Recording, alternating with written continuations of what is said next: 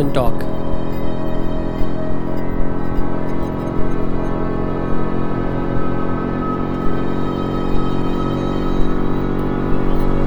Talkers around the table today discuss the poetry of coexistence.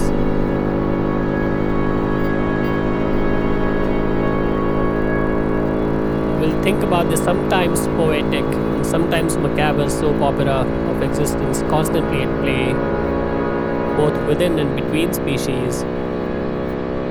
We'll explore the mutualism and parasitism continuum and see the similarities and dissimilarities between cooperation and competition. What is the nature of parasite host relationships and predator prey relationships?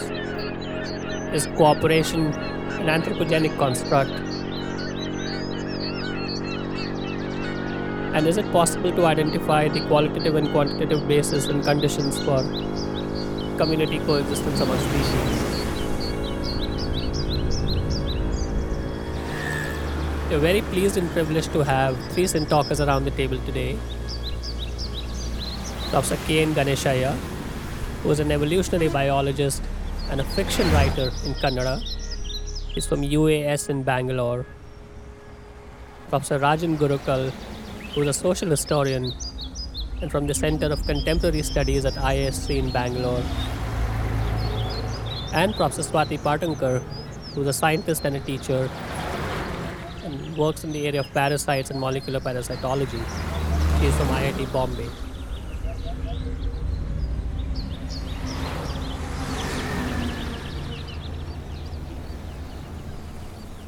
Swati, maybe we set the ball rolling with you um, and go from really small to big and start at the microbiological level to understand the world of parasites. Maybe take the malarial parasite as an example. Um, to begin to characterize what that relationship is like. Why does a parasite exist in the first place? What does a host do? What does a vector do? And maybe we'll unravel it as we go. Sure. So, um, if I just think about malaria, which is what I'm, you know, which I've what I've been been working on for a while. So, um, so the malaria parasite has has two organisms that it coexists with. So mm-hmm. one is the human host, and the other is the mosquito vector. Mm-hmm. And this is, the, of course, the, the human malaria parasite. There are, um, uh, you know, malaria parasites which infect all sorts of vertebrates, but mm-hmm. they all use the same mosquito or different mosquitoes, I think. Sure. So um, the parasite, even though it seems to be having, uh, you know, a sort of an arms race with the host, especially mm-hmm. when it comes to humans, which is, you know, which is what we have looked at a lot since it causes disease. Um, the way I sort of think about this relationship is also from the point of view of the fact that this this parasite has actually been coexisting with the hosts mm-hmm. for millions of years. So, in mm. fact, um, malaria is a very old disease. So, you can actually trace malaria in almost every single vertebrate on this planet. And it predates Homo sapiens if it's millions of years because. Yes. Mm. So it has actually, you know, it will it will infect reptiles and birds and all sorts of creatures. Mm-hmm. And if you look at the evolutionary tree mm-hmm. of the hosts and the evolutionary tree of the parasites which infect those hosts, mm-hmm. the you know malaria parasites, they're actually almost like mirrors. They're just you know wow. superimposable. Mm. So what this tells you is that they've been evolving. They've been you know coming together for all these millions of years. And even though we, we think about it as a disease and something which is you know which is not very beneficial to us the fact that that that, that we have been together for so long tells us that actually the two parties have have begun to you know to work with each other to the extent where they are not decimating the other population completely. Yeah, yeah. so yeah. there is definitely a, a, survival game going on and what both is the evolutionary the purpose Swati? why does a man i mean one can ask that for human beings as well. Why do human beings exist? Uh, true. So i mean one is humble about the question but what what is the reason for a malarial parasite to exist at all um, actually, um, I, I, you know short the short answer is I don't know. Sure. But you know, I've actually been asked this this question about the mosquito because a lot a lot of people you know have asked me why does the mosquito exist at all. Mm-hmm. And uh, my answer is that we always, you know, we ask that question thinking about ourselves, right? Which is what we tend to do, obviously, right. So um, the mosquito must have some purpose in terms of what it's able to do for the ecosystem and you know the entire you know, Yeah. the place where it actually lives. And so again, so malaria parasites, you know, I mean, the why is the big question, which is very hard to answer. But um, I mean, every single organism has had some role to play in the entire, you know, um, sort of structure of the whole planet. And so we tend to look at it from our own angle, and that's not always the. That's right interesting. So there's co-evolution at play over a very long period of time, and it's Yeah, and you, maybe later on I can give you some specific examples of that. That um, there are there are very very specific examples where you can see that the host and the parasite have changed their their genetic makeup uh-huh. to try to um, you know work together and not end it is up in a complete symbiotic at one level as well. How how do you think of this, uh, Professor Ganeshaiah? Is there is there parasitism at work in the plant and animal world, uh, in, in at non-microbiological levels? Clearly, there are, aren't they?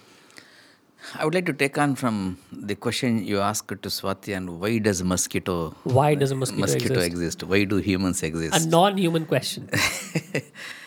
Maybe if mosquitoes have consciousness and if there was a Rajan mosquito, you would have asked the same question on why do human beings exist? exactly, exactly.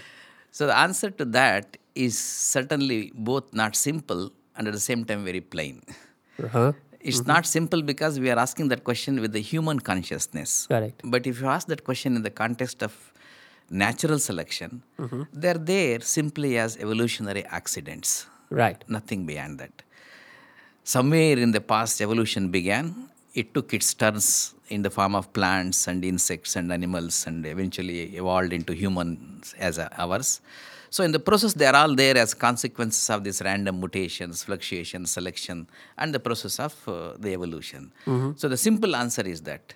But if you're asking another question, which is, as I told, a conscious thing, I think I don't think there is a simple answer for that. It could be a nonsensical question to begin with. in some sense it might appear to be nonsensical but uh, that brings us to another uh, you know question of was there a designer behind all this? Correct. if you agree that there was a designer behind all this then you can ask the question of why it exists. Maybe it had a role. Maybe as swati told they were all required to maintain the balance of this whole you know ecosystem of the world. And maybe mosquito has a place there but if you keep that idea aside and think purely in the context of evolutionary biology they are simple accidents of evolution Interesting. Interesting. that's the way i look at it And let me ask you this, Professor Ganeshaiah, why do so many species exist in groups? well in this And, con- and some exist not in groups. I mean, uh, well in this context of coexistence uh-huh. We do see individuals exist in uh, isolation in groups species exist in co you know in in cooperative manner all forms and all different kinds of uh, combinations you can now think of Okay. let me take the example of uh, the pride of lions Okay. which again now coexist among themselves Right. they coexist because by being together they can hunt better Uh-huh. by hunting better they both survive Right. so they coexist there purely for their survival. Yeah. Without uh, any benefit of that kind, they would not have coexisted. Yeah. know, there is this famous uh, statement by Dobzhansky called "Nothing in biology makes sense except in the light of evolution." Yeah. I would like to modify that. Nothing in evolution makes sense except in the light of selfishness. All coexistence, be it parasitism or cooperation or mutualism or group. Uh, it is survival instinct yes, work. it is purely selfishness. Because they want to survive, because they are selfish, because they are greedy, they forgo their own isolation and they join hands with others, which we term coexistence or cooperation. So, in that sense, the coexistence is nothing but a manifestation of the selfishness that is actually underlying their own personal survival instinct or biological instinct.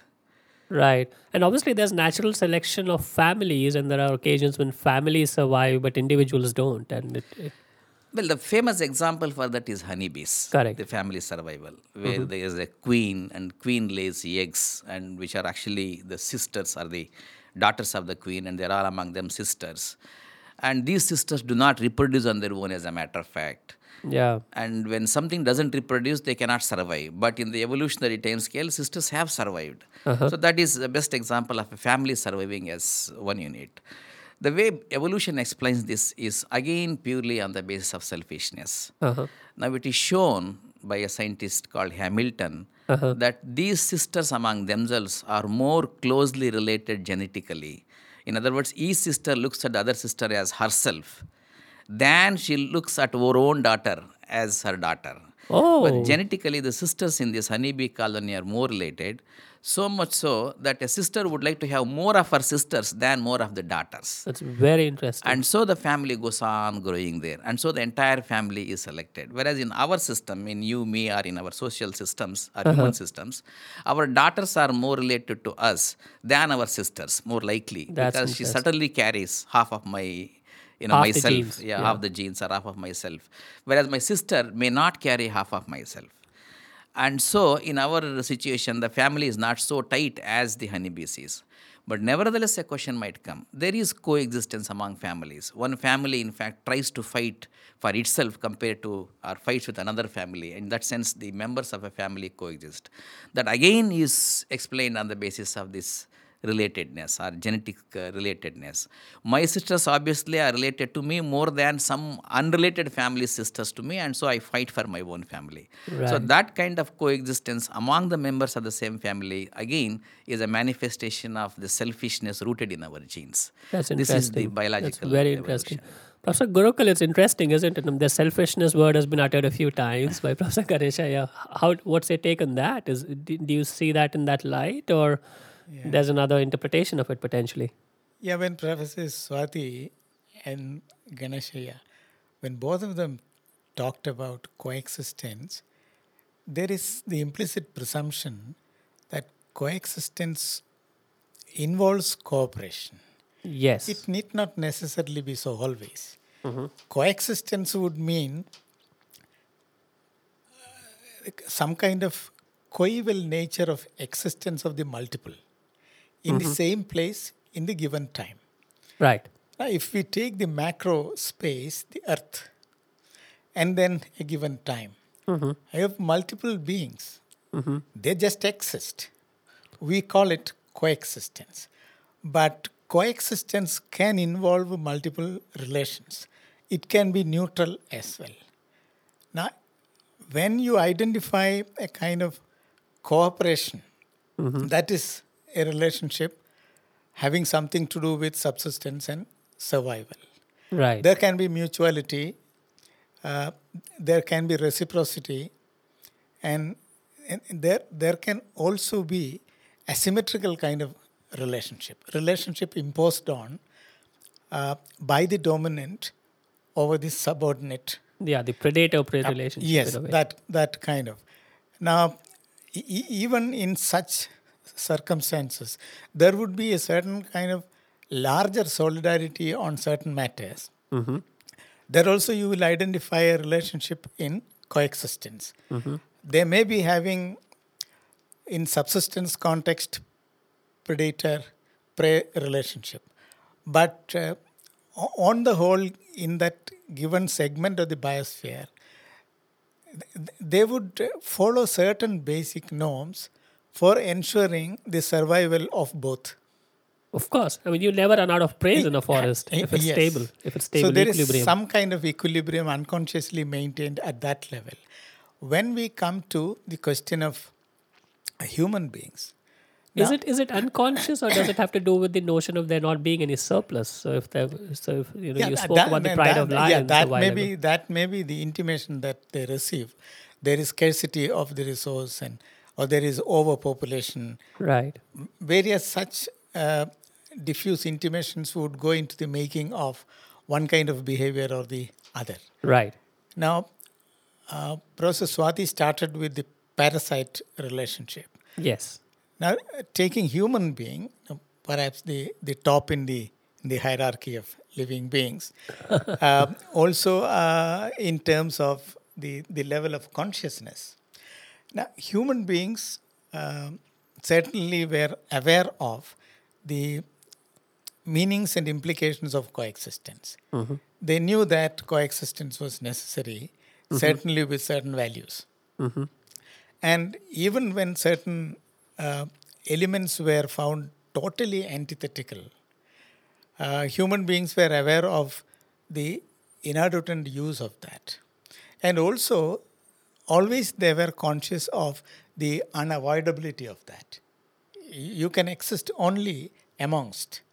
Right. And in, in various tribal communities uh, all over the globe, there existed the notion of tolerating the most intolerable. That's so beautiful. Yeah, and in in the ancient Ayurvedic texts, you know, one of the ancient texts, the Charaka Samhita, we have an interesting concept called Hetu Samya. Hetu Samya. Hetu okay. Samya. Hetu means the cause, and Samya is the Samyak or the equilibrium state. Okay. And the treatment against the illnesses starts with the uh, primary notion that there are multiple causes for the illness and you have to exist amongst them. So, what is important is resuscitate the lost capacity to exist uh, among adverse factors. There are multiple causes, and you should allow your body as the host of causes of illness. But you will not have the illness. When your body is hosting all kinds of pathogens and so on, according to modern science, now, Ayurvedic medicine never had any such notion, but somehow this is um, repeated in various contexts. The Hetu Samya principle. And the medicine uh, is only to help the body restore its capacity So to some kind of a balance. I, of- balance exactly. very It- interesting. it is it is not deracination of the antithetical. Uh, in other words, it's not the antibiotic approach. it is aseptic approach. You can regulate and control.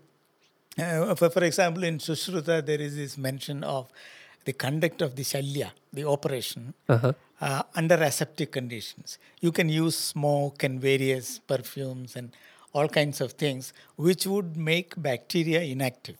Right. Under such aseptic condition, the operation would be done, and the patient would be allowed to uh, rest underneath the tree. The Operation might have taken place underneath the tree, the operation theater, and the patient would uh, rest there under aseptic conditions. When the body in, in modern science, you know, body is back to its capacity, then the patient is allowed to go out in the the in the major field of the bacterial.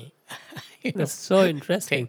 That's, so uh, interesting. that is there. What do you think of that, Swati? The antibiotic approach, because clearly there is some kind of resistance as an evolutionary response to that, isn't it? Yeah, you know, um, maybe I'll get to that second. But I was very, I mean, I was also very, um, very happy to hear this interesting phrase about tolerating the the intolerable. Yeah. And again, I can give you a, a extremely molecular example of that from you know from malaria because um, so in Africa where malaria has been you know sort of existing for for millions of years with humans, and this is a textbook example, but it's very connected to what you just said. So Africans um, have actually developed disorders like sickle cell disease and other you know diseases which we consider to be diseases which are you know which would sort of lower their ability to to function normally but they are still alive and, and kicking. Those kind of um, disorders of their blood give them a huge advantage for being able to tolerate this malaria parasite so the malaria parasite's ability to infect their blood goes down which means that they are not as So, Swati, this would be a susceptible to case of- malaria This would be a case of sickle cell anemia as a response or as a as resistance a, as against. A, as a response to this pathogen, which is something which is That's they are being exposed to all the time. So that you know. So what they have done is that their body has actually tolerated. they have been able to, you know, to sort of handle this this you know pathogen by making changes in their own body. Actually, so I thought that was very That's remarkable. amazing. That's that sentence which you said um, about antibiotics. You know, I think. Um, I should probably not start on that because I'll probably not finish. But um, so antibiotics, I mean, clearly they're just you know they're a way of of going after of trying to to kill something which you know is obviously causing us uh, disease. Um, again, when I when I think about you know this sort of um, coexistence or this you know the ability of two organisms to to be together, I give you the example of the you know of the of the human um, host changing in response to malaria. Right. So when we talk about antibiotics, um, even the pathogens are changing in response to antibiotics. Right. Right. So again, it's both sides of this of the game are, are there. There's definitely an arms race going on, and so even today, when we talk about antibiotics, um, the the natural response of the pathogen is to is to become drug resistant, right? So that again is a is a, a you know survival strategy on the side of the pathogen. So in one sense, it becomes a constant fight to the finish. You know, every time we change, they also change with the next round of things that we throw at them. So I, I guess we we sort of reached the point where we're talking about all the arms races and, and all of the negative stuff, which you know perhaps that's not always that's not always the route to go down when we have this discussion, even though But it is Professor one the how do you think of this notion of conflict? Um, it's do do you think do you see conflict as a common thread, competition as a common thread? Uh, conflict is on Maybe not in a very co- conscious way. Uh, con- conflict is only a consequence. right. When uh, there is plenty of resources, for example, the question of conflict doesn't arise. It has to But- do with whether there's Huh. scarcity or abundance of Yes. resources. And in, in the case of human beings, now when there is scarcity of resources in certain contexts, Uh-huh. there will be uh, certain uh, groups enhancing their techno-economic capacity to appropriate the resources as efficiently as possible, as fast as possible. Right. This uh, sets in a point of competition. Uh-huh. And uh, always you have a, an ensemble of uneven development Uh-huh. as regards human groups. They are uneven in terms of their techno, uh, techno-economic capacities. Uh-huh. Their technology is of a, a particular level, their economy is of another level, and uh, with the given techno-economic capacity, each group can compete for grabbing as much resource as possible. But uh, sometimes there is uh, same technology available, but the, the level of access would be different. For example, iron technology may be available to all the groups, but one uh, community may be using iron technology for making arrowheads, Right. whereas another uh, group will be using iron for plowshare. Right. So their capacity to uh, amass resources for subsistence would be very high. And then uh, gradually you find these unevenly evolved societies entering into a relationship of uh, structuring, which is inevitably structuring of the, the dominance. uh-huh. There, Correct. There is the domin, the most dominant on the top, and they decide what should be done and so on. And and then the whole uh, process would involve incorporation of the weakest for um, uh, all kinds of menial jobs, hard uh, hard jobs, and so on. and this is what we call really the relationship of exploitation. And uh, automatically, there is some kind of a hierarchical structuring where um, a given division of labor is there. And in the process, you find the autonomy of one particular group, um, which had its pristine existence, completely facing out. And so called ensemble of unevenly evolved uh, human groups would witness a, a process of annihilation of the autonomy of various groups. And autonomy will exist only with the dominant.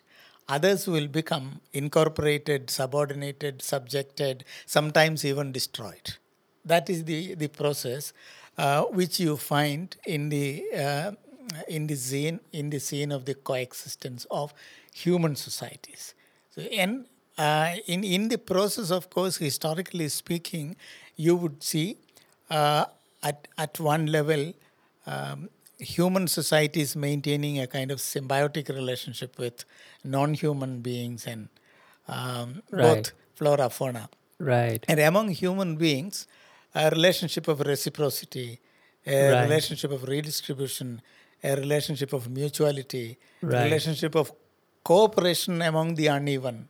All, all, all sides. That's very interesting. Uh, yes. All, all these would be realized through various cultural strategies. and uh, social processes uh, manifesting in the form of institutions, one institution or the other. And uh, on the whole, there would be certain passions and values emitted uh, from various activities, but these would be modulated and controlled by the dominant, and they would constitute culture as their main, main ideology of legitimacy and justification. And what do you mean when you say culture? A culture is only the uh, net output of a given pattern of material process of appropriation and social process of distribution. Hmm. Uh, hmm. so you hmm. have at the first level the material process of appropriation of nature, technology, and the technological material culture. And at the level of the social appropriation, you have the whole gamut of social practices, institutions, relations, and so on. Now, they would constitute the the general ethics, the values, passions, and so on, and they constitute the ideology part of culture again. So, culture is uh, a, a complex um, mix up of all kinds of material and uh, ideological practices. So interesting. Professor Ganeshaiah, what is your take on it? I mean, are there, because we've had some very interesting concepts here of, of exploitative relationship, a dominant relationship, emergence of culture potentially. Are there instances of culture in the in the plant and animal world if for a second we don't think of human beings? yes, beings? there are. which- Yes, there are in animals at least, and uh parallels of it also seen in the plants. But uh, I would like to now start off with one point that Gurukkal Please, started off. please. That is about when would coexistence or cooperation or negative interactions start among uh, the individuals or in the community. His uh, take was that when the resources are limited, Right. you will have these expressions. The a priori condition of scarcity. at some level. Unfortunately, that is always the fact in the biological system. For the reason that even if resources are abundant, the organisms are so fecund, are so prodigal in reproduction, they always overproduce than what is available. And inevitably, competition will now. So abundance is always temporary. al- always temporary. That's very and organisms would automatically overtake the abundance and they make sure that abundance is, becomes limited. And so conflicts or the competition would now ensue. when competition in, exists, I mean, competition begins more severely, Uh-huh. there are two ways. I compete myself as an individual or I now join hands with uh, Swati uh, to beat out, let us say, Gurukkal. so that is the cooperation. Right. I mean, that's what I was trying to now say that deep inside this cooperation or coexistence, there is that element of selfishness or economical gain or selfish gain, whatever it is. Now, coming to the culture. Yes, culture is seen in animals also. It is been established, uh, at least in the primates, to a greater extent. But the question of uh, sh- demonstrating how far it exists in animals is also a question of how do we define that culture. And is culture a survival strategy? Yes, as a culture, as a survival stand, yes, it does exist. There are a number of examples where animals have shown the culture of cooperating for the existence, for the survival of their own group. Right. For one group. But there are some cultural elements that perhaps may not have any survival advantage. They may not exist in the animals. Right. So if you are now discriminating the humans and animals, perhaps the only difference that might uh, one can see is that all those which are consequence of human conscious thought, which are delinked from the survival, will not perhaps be seen in the animals. Right. Whereas all those cultural thoughts or cultural elements which are associated with survival can be always now expected to be seen in the animals and, and plants also. But let me now uh, go one step ahead and give some terminologies you know, Please. in our, in our uh, human uh, anthropogenic terminologies. Take, for instance, uh, the concept of sibling rivalry. Yeah. Sibling rivalry is one where two individuals, which are actually brothers, start fighting with each other. Talking about sisters a while ago. Yes, Yeah. we, do, we don't expect actually them to fight together. Right. But again, I'll come back. They fight together only when the resources are limited. Right. Because each of them are selected to be very selfish. right. Because they're selfish, they don't care for what the other's interest is, and so they enter into severe competition, and the sibling rivalry arises there. Now, what is more interesting is that people have shown that because of the sibling rivalry, there are conflicts between the parents and the offsprings also. because as a selfish parent, the parent's interest is evolutionarily, again, I'm talking. Yes. Parent's interest is to see that her types increase or her genes will now increase or multiply. And she can do so only through the offsprings. Right. But among the offsprings, if there is conflict, some of them would die and only some would survive. That means the mother is now not gaining by the sibling rivalry. Sibs compete among themselves because each one of them among them want to survive, but mother would not want them to know fight. Correct. And that is why a mother would always like to feed all the kids together. But kids won't agree with the mother's interest. they care, it- it- you know, we don't care for my mother's uh, fitness, mother's success. I would like Because now they're thinking of their progeny. their progeny, exactly, their progeny. And so there is a conflict between the parents and the offspring over this interest, over the interest of mother wanting to have more offspring, but offspring wanting to be the lone survivors. Now let me give- Inclusive fitness. let me now give you one drastic example in plants. Uh-huh. In some of the fruits, like for instance orange that we eat, Right. we now find very few seeds and all other seeds are small aborted you would see that you know when you eat your fruit or the single piece of the orange there'll be one seed and rest will be aborted. That is purely because Rest are aborted as in they're not very well small formed. Well formed yes. Sure, that's purely sure. because of sibling rivalry. That's one among the dominant seed one among the dominant seed the dominance that uh, Gurukkal was talking about dominant seed would now kill the other seeds to be the lone survivor so that it now gains more resources but the mother has produced all the seeds because our interest is to produce all of them as our offsprings. Right. and and in fact so much so that you see that in orange there are different peels. The reason is mother has now divided the fruit into peels so that the competition is restricted to only those peels. So that at least she gets at least one seed from each of these peel so in that sense dominance if you want to now call that culture bad culture of fighting if you want to call that you know the bad culture of conflict is seen even in plants also And you know, since we're on the topic, maybe it's a small digression, but why is it that some fruits have more seeds and some some have fewer? in terms of let us say if I now question. take watermelon and uh, uh, the orange if you want to take. Yes. Well, this is related to the kind of pollination mechanism they adapt. Yeah. The plants that adapt an insect pollination mechanism will have the following opportunity. An insect carries abundant number of pollen grains if and when it visits the flower. Correct. So, so many seeds can be formed.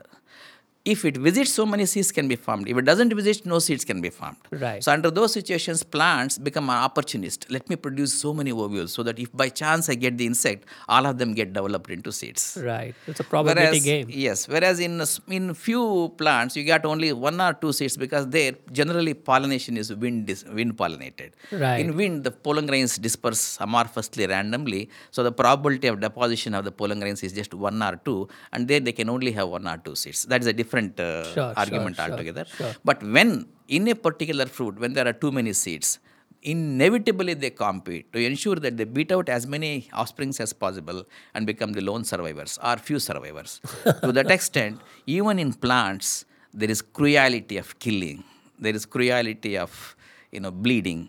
You know this is very In the same plant. In plants. I told you this orange is in fact this cruelty of killing only that actually leads to the Yeah. formation of single seed. A parallel to that exists, for instance, in birds. There are birds called raptors, which you know form their nest in the cliffs of uh, you know in the hanging cliffs. Right. Now, mother lays two or three eggs, Uh-huh. and all of them hatch at a difference of one or two days. Uh-huh. The dominant among them, which hatches 1st grows little faster and ensures that when the mother has gone out to fetch the food, it elbows out the other remaining younger ones to push them out of the nest and to become the lone survivors. and if that doesn't fall, they beat them to pick them to death and bleed them to death as a This is a one or two day old. one or two day old they won't even have the consciousness they're instinctively they are driven to now make sure that they're i mean orange seed doesn't have consciousness Of course. it is evolutionarily selected to ensure that the chemical is produced otherwise another seed that doesn't produce the chemical would not survive as good as this seed that produces the chemical and kills the seeds so in that sense though you know in uh, that fruit of orange, we see several piles coexisting. We see several seeds coexisting. But that coexistence that we see is a consequence of severe competition that has existed and mother's strategy of separating that competition into different peels. So in coexistence has the space of competition. It's a very strategic area. Yeah. oh, across organisms, from uh, microorganisms to the uh, higher mammals. Let me also now add here another thing. Uh-huh. Despite the fact that one would see always selfishness in coexistence, coexistence or cooperation seem to be the driving engine of the entire evolution of diversity on this planet. In fact, uh, Swati would perhaps add more to this. Every plant cell has two separate organs. One is what is called as the chloroplast, which actually traps the energy from the sun and provides the energy to the plant cell. And other is called mitochondria, which utilizes this energy and uh, you know makes the cell Right. active. Right. So these two are shown to be actually different organisms that have entered into this cell millions and millions of years ago. So on one hand, They've just become a part of the eukaryotic they have cell. become part of. way. They have become part of. They are now coexisting today in that particular cell. Wow. One is now synthesizing energy, and other is spending the energy. That's now one very is yes, one is trapping solar energy, and other is providing energy to the entire cell. And this is cooperation. But inside this cooperation, we should not forget that chloroplast is now trying to survive on its own, and hence it is helping the mitochondria to spend energy. And mitochondria is selfish on its own; it is now depending on the chloroplast to get the energy. So there is again selfishness between within this uh, cooperation or so this if this chloroplast had not entered into cells the entire plant kingdom would not have evolved. If the entire plant kingdom would not have evolved there would not have been so many animals that depend on like insects on these plants. And this world wouldn't have been so rich with these diverse organisms.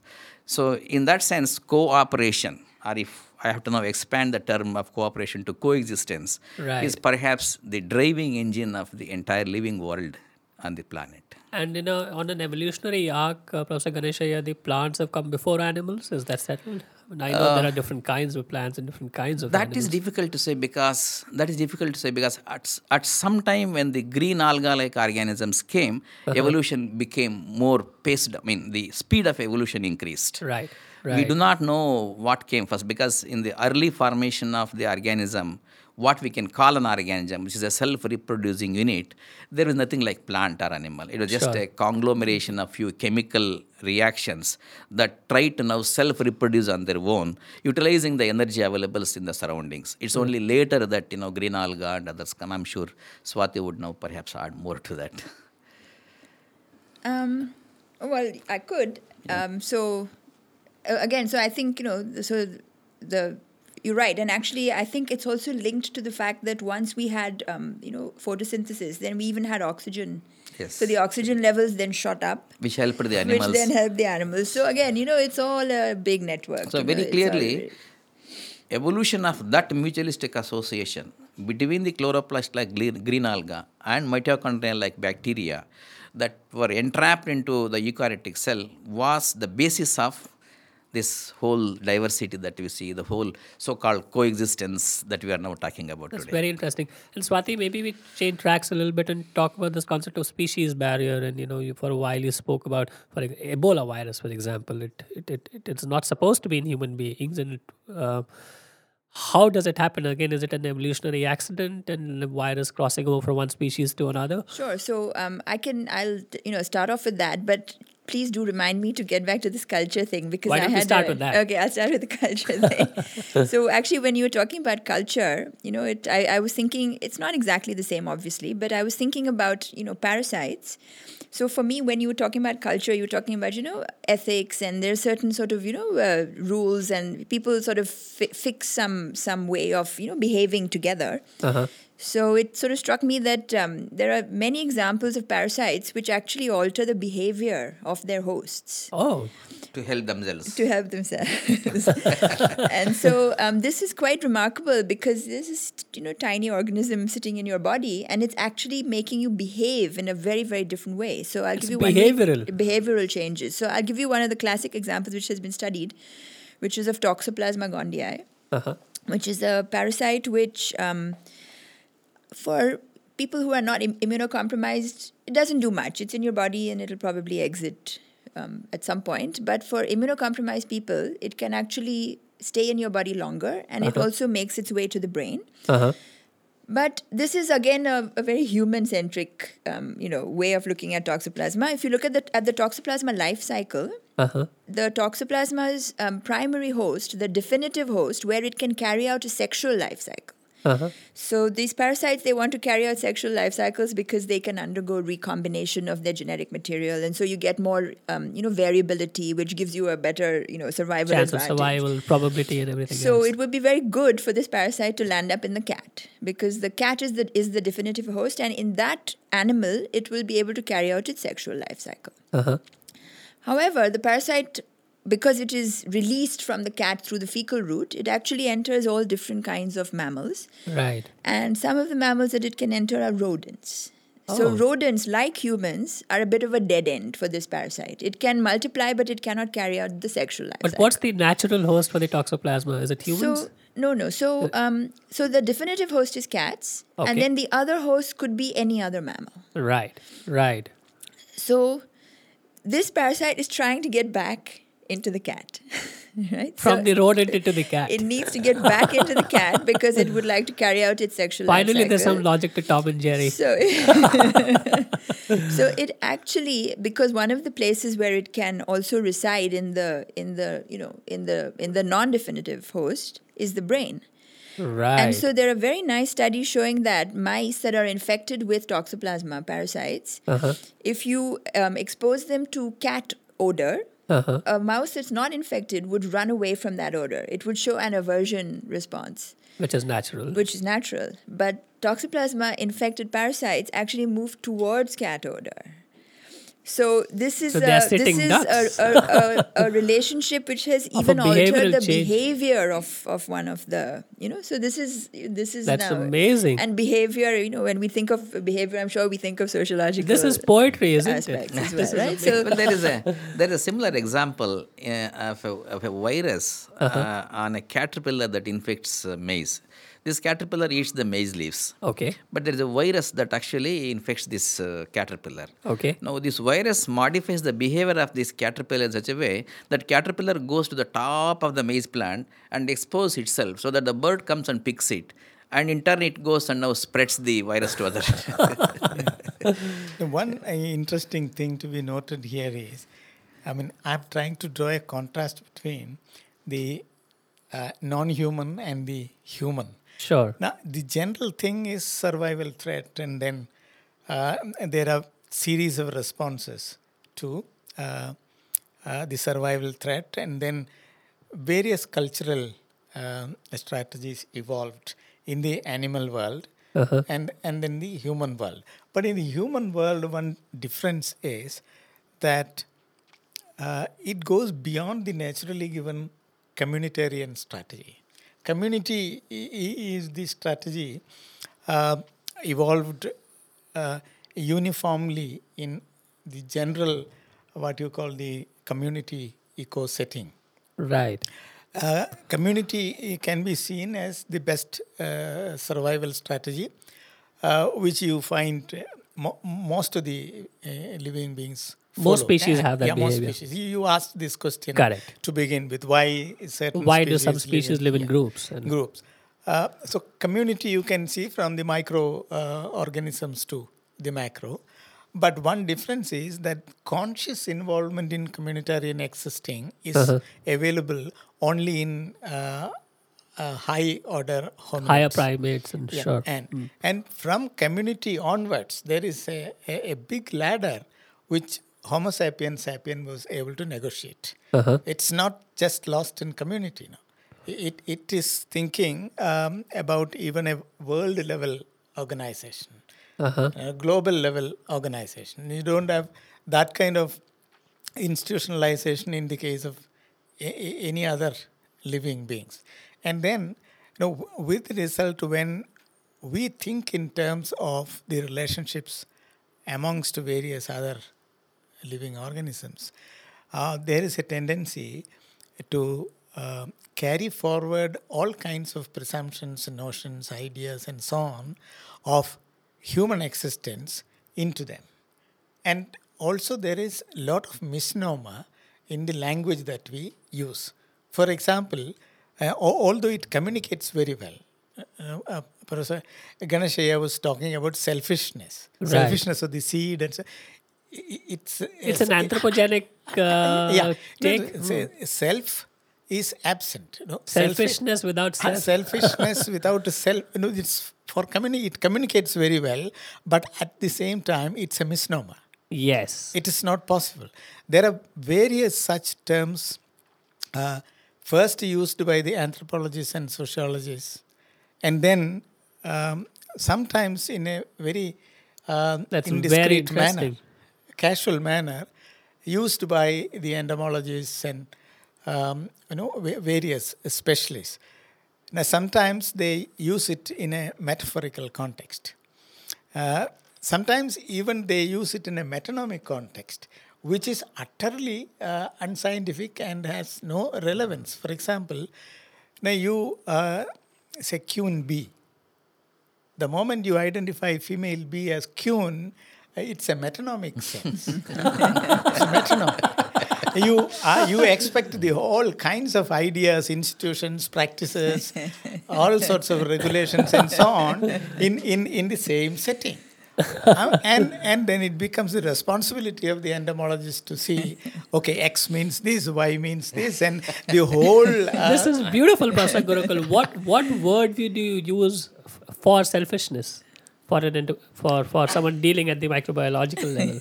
I, you know, when uh, a seed is uh, destroying other seeds, now to communicate that, you, know, you have to uh, uh, bring in an, an anthropocentric context. Sure. Because we admit that selfishness is part of human behavior.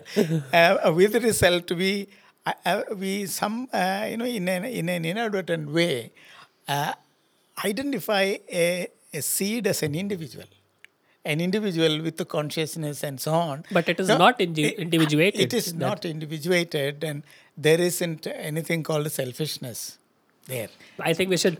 Yeah. yeah, I completely agree with Gurukkal Yeah. in the way that one has to be careful about using these terminologies of seed is selfish and all that. Right. But unfortunately, in today's dictionary of evolutionary biology, Our lexical the is word- anthropogenic. Yes, What do we selfish, yes, selfish, selfishness, and all that has been digested as terms to now explain the process that is going on. I'm sure Gurukkal also perhaps appreciates that.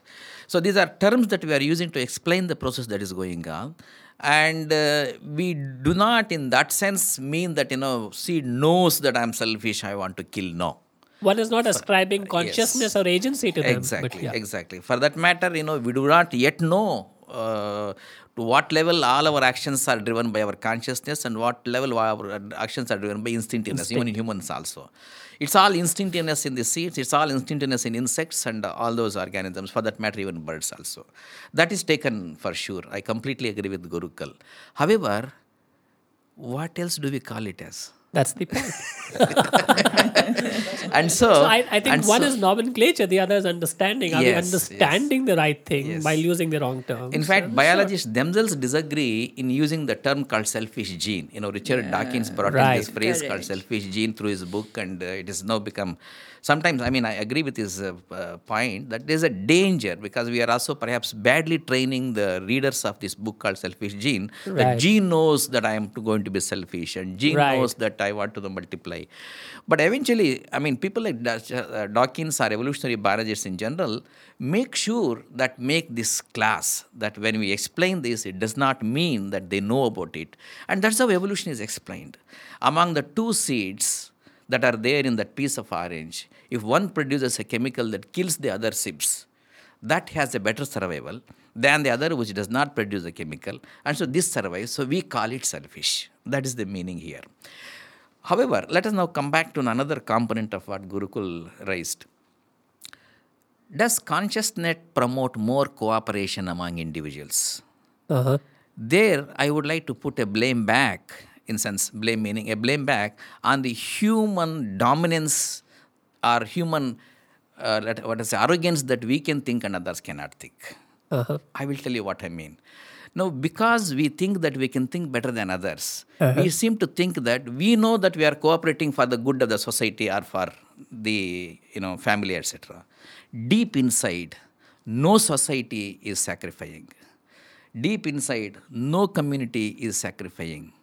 No uh, system of groups is sacrificing. They all appear to be sacrificing ultimately for the selfishness of their own survival.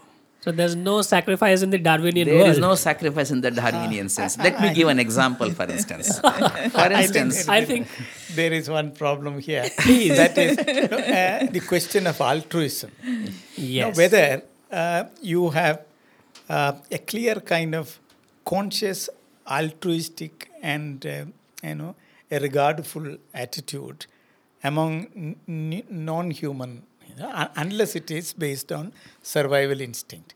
No, you, you have um, a kind of altruism which even goes to s- total self-negation. Let That me- that is there only among human beings. Let the, me- the sac- I, I mean, sacrifice of the de facto kind. I mean, it's somewhat linked to the point of supra consciousness in a way that you were mentioning a while ago, wasn't it? Ah, Where we yes, have the no, ability I, no, of. I, I, I differentiate. I do not know whether I'm right, but I have always this feeling that human beings, because of their critical self-reflexive faculty, uh-huh. um, can anticipate many things, can self uh, be self-critical, and also uh, is conscious about its consciousness. Right. Whereas uh, it is a relationship of um, kind of encounter or confrontation uh, between human on the one side and then the normal, non-human on the other. And the non-human world, the biosphere as a whole, minus human beings, if survival instinct is central, and if at all there exists consciousness, that consciousness is inscrutably hidden Uh, Swati, do you think of consciousness at all? And what, from an evolutionary perspective, uh, what is the world likely to be without human beings um, on it, Earth rather? Okay, so um, as a biologist, I don't think too much about consciousness because I can give you many, many examples of tiny creatures with no brains at all Right. that seem to behave in inscrutably hidden ways, which is very good for their own survival. So, you know, I can give lots of those examples. Um, but, you know, perhaps sort of going back to this whole idea about, you know, human cooperation or different kinds of levels of cooperation you asked me the question whether uh, what would happen if there were no humans at all on the planet. So that one could imagine as a byproduct of not being able to cooperate whatsoever that we somehow are not existent on the planet. Um, you know uh, there, there's some interesting um, real life scenarios of that. So for example in you know chernobyl where there was a you know a nuclear disaster. So humans have actually vacated cities in that part of the world. And um, wildlife and nature has you know Taken really over, taken over. And even though there are levels of radioactivity which we would be a bit scared by Mm-hmm. it seems to be from the studies that there is not a huge increase in for example birth defects in you know wolves and wild animals. So you know the rest of the the rest of nature has continued to go its own way and um, you That's know, in, very our, in our absence completely so That's very interesting. Why don't you spend the last uh, uh, 10, 15 minutes just speculating about what the future is likely to be and what are some interesting tensions? And uh, for a second, we were talking about the human pathogen Yeah. conflict, if one may call it that. What is likely to happen in the next thousand years, 10,000 years, million years, Swati? you know so Difficult again, question, but yeah very hard to uh, you know to answer but again as a biologist and i'm sure you know Pro- professor Ganeshaiah as a evolutionary biologist will also have his own take on this but as a as a biologist i feel i feel optimistic because i feel that there's always ups and downs Optimistic on as a human being. as a human being and you know as a member of the planet. I, I because you know there are always there are, there are groups competing with each other. There are groups trying to survive. And um, based on what we have seen over the last million years this is the, I, I feel that this is not going to change very much. We will there, there will be ups and downs but we will you know humans and other species on the planet will find ways of um, optimizing their own, you know, so, uh, sort of survival strategies. And I, I, I personally don't don't see a, a doomsday kind of scenario. I, I do agree that the arms race between pa- pathogens and humans will continue, and um, you know let's let's see how it all works out. I, I feel that evolution is going to balance, and we'll all you know there will be some sort of stable situation at the end of it. Professor Gurukkal, do you think of evolution in, in a I- value I- neutral I- way? What's the future I'm of the not human That society? optimist. I'm not that optimistic because the way I, I'm scaling the techno-economic progress Uh-huh. and then the disaster that is, uh, um, you know, happening. Um, uh, this would uh, uh, give us some idea that the human beings will have to vacate the earth. Stephen Hawking said that a millennium would be the time uh, one can think of for the human beings to get the technology to get themselves and go and colonize other planets or some, other some, celestial some other bodies. planets. And the main reason is that the earth is going to be useless. So type 2 society. And, and no species ever made the earth so useless. Human beings destroyed it. this is a verdict. it's not that way. It's, a- Destroyed it. it's an expression of utter disappointment. Every time we developed knowledge, but the knowledge was not acting as the guiding light for shaping the life of the um, human being. The civilization, of course, sometimes gave us excellent lessons, but the future uh, happened to be never planned according to the insights drawn from the lessons.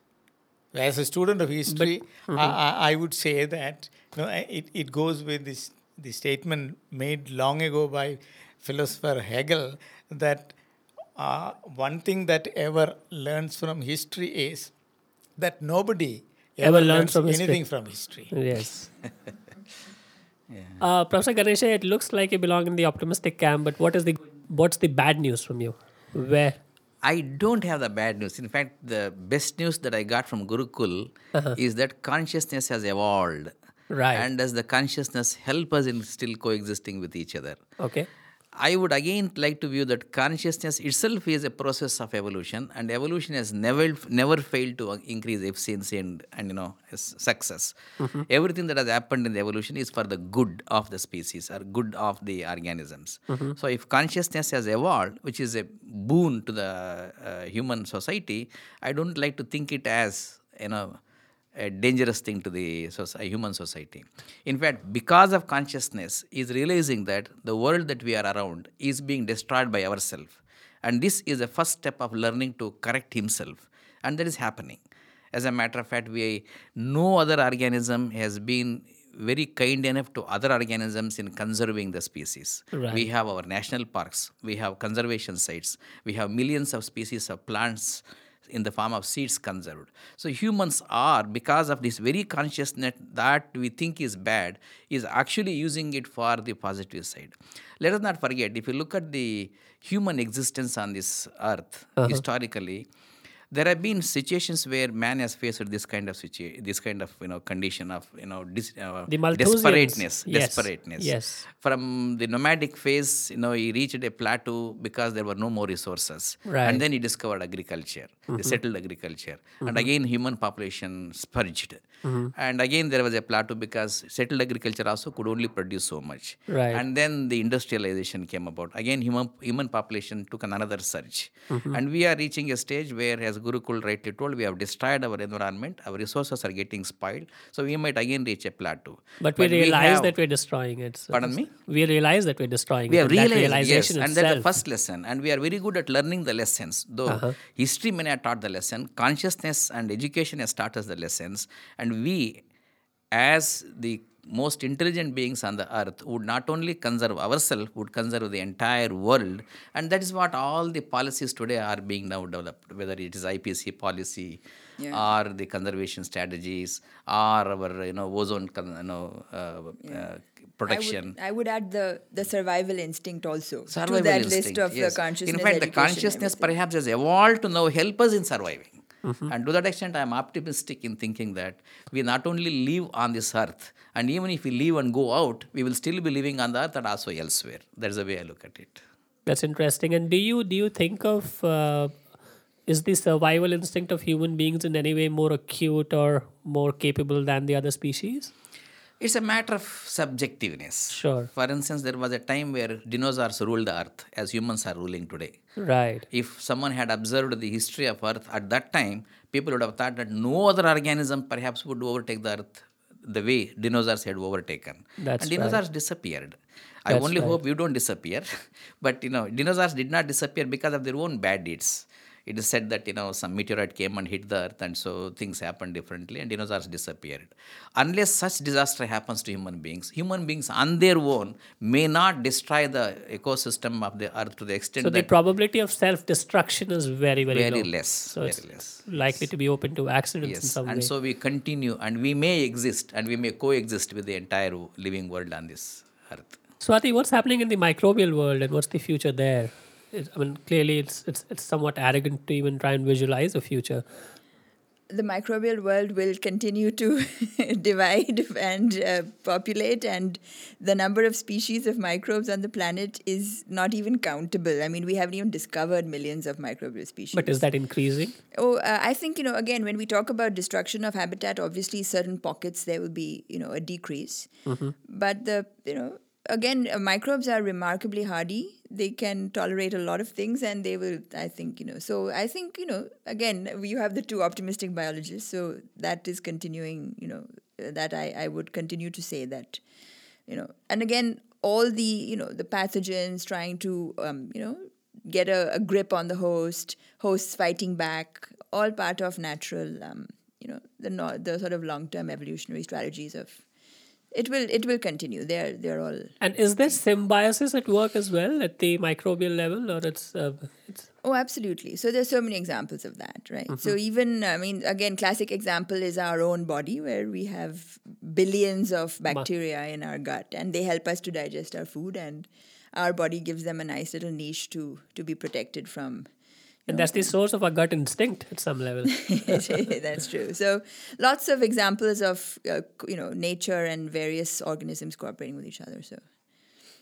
I, Are there are there other ways and format? Are there other modes of coexistence, uh, Professor Ganeshaiah? Yeah, we've spoken about parasitism. We've spoken about symbiosis, which is kind of interesting, a predator-prey relationship. space- Are there other things that you see in nature which are uh, possible clues? Well, there are, you know, if you look at the space, let us say space between two dimensions of partner A and partner B, or mm-hmm. species B and A and species B, mm-hmm. the whole space is filled with these interactions of mutualism, antagonism, competition, you know, commensalism.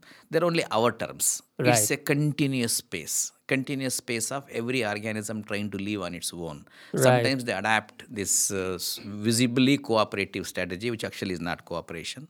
Sometimes they adapt over exploitative strategy of antagonism. Sometimes you know it appears one organism is neutral and other is now trying to exploit, as in commensalism. Sometimes both of them will be competing for their survival. So the entire space is full of these re- interactions, which are only our classifications. But that space itself is continuum in a Darwinian uh, you know uh, context. So that world of Darwin's space is always filled with selfish attitude to survive. Because of which the world has evolved, because of which life has evolved, and so that space should continue to be selfish for the entire organisms and life, life to be surviving. It will continue also. That's my way of looking at it. We will not. Professor Gurukkal, what will it take for you to turn optimistic? No, it's certainly, you know, I, I know the uh, the danger, and therefore I am an activist, and I am actively involved in conservation and uh, afforestation, whatever. But I am, as a student of social science, aware of the problem that you know, unlike other species, human beings destroy uh, various species. Human beings, uh, as a a- as a process just opposite to nature. In nature, also destruction is taking place. Right. But in, as opposed to natural process, there is a socio-economic process which involves incorporation, subordination, subjection, and destruction of various other species. Human beings make a selection which species is uh, useful and so on. All this because of the uh, anthropocentric uh, uh, kind of arrogant attitude that you know uh, uh, is different from any other dominance which existed in the in the past. Uh, as um, uh, Professor Ganesh pointed out, there was certainly dominance by the dinosaurs, but that was not knowledgeable dominance. It was not knowledgeable domination of the biosphere. Now, human beings with anthropocentrism on the other side, and also a minority, certainly with biospheric empathy and so on, but always there is a knowledgeable governance, knowledgeable control, which is destructive, which is not giving me optimism, or which is giving me more pessimism than optimism. Now, in mm-hmm. this techno capitalist world, now the disaster on one side, the, the, the greedy nature of human beings there. Uh, in spite of great people like Gandhiji talking about you know everything exists in nature to satisfy needs of human beings, but there isn't much to satisfy the greed of the human beings. Now the, the competition between uh, greed and and then the But are we that need- important from the standpoint of Earth? Uh, it, it's important in the sense, although we have this optimism based on technology and science, that whatever is the need, the need is going to be satisfied. But it is again known through science that to satisfy all such needs, resources do not exist on earth. That has I- to be taken care I would like to add here that Gandhi's statement that we frequently quote is a landmark evidence to show that we realize the mistakes we are doing. Right. He made a statement. Why? Because we have realized, and we are quoting frequently because we are now trying to learn from that, and so we are now taking to ta- trying to take measures to now correct the mistake that we are doing. So, in that sense, the evidences that we quote to say that we actually are destroying are actually coming from the conscious expression of our realization of what we are doing, which per se is actually driving us to save our. That's beautiful. you know, so I think the good news that we that Professor Gurukkal realizes that he's pessimistic. but you know, I, I- that statement made now we have already crossed seven decades. Now, what is the change that we are seeing in this It's in the not country long of enough, Mars? social what they will tell you. changes, social changes occur very So- so- slowly, social and social but, uh, evolution is much no, slower. uh, yeah. If we had drawn the insight, definitely we should not have fallen prey to techno capitalism of this order. Terrific. Terrific. I think that's a great note to end us on. Maybe we reconvene a million years later and see where we've reached. Thank you so much. It's great to have all of you, and we look forward to having you soon again. Take care. Thank you. Thank you.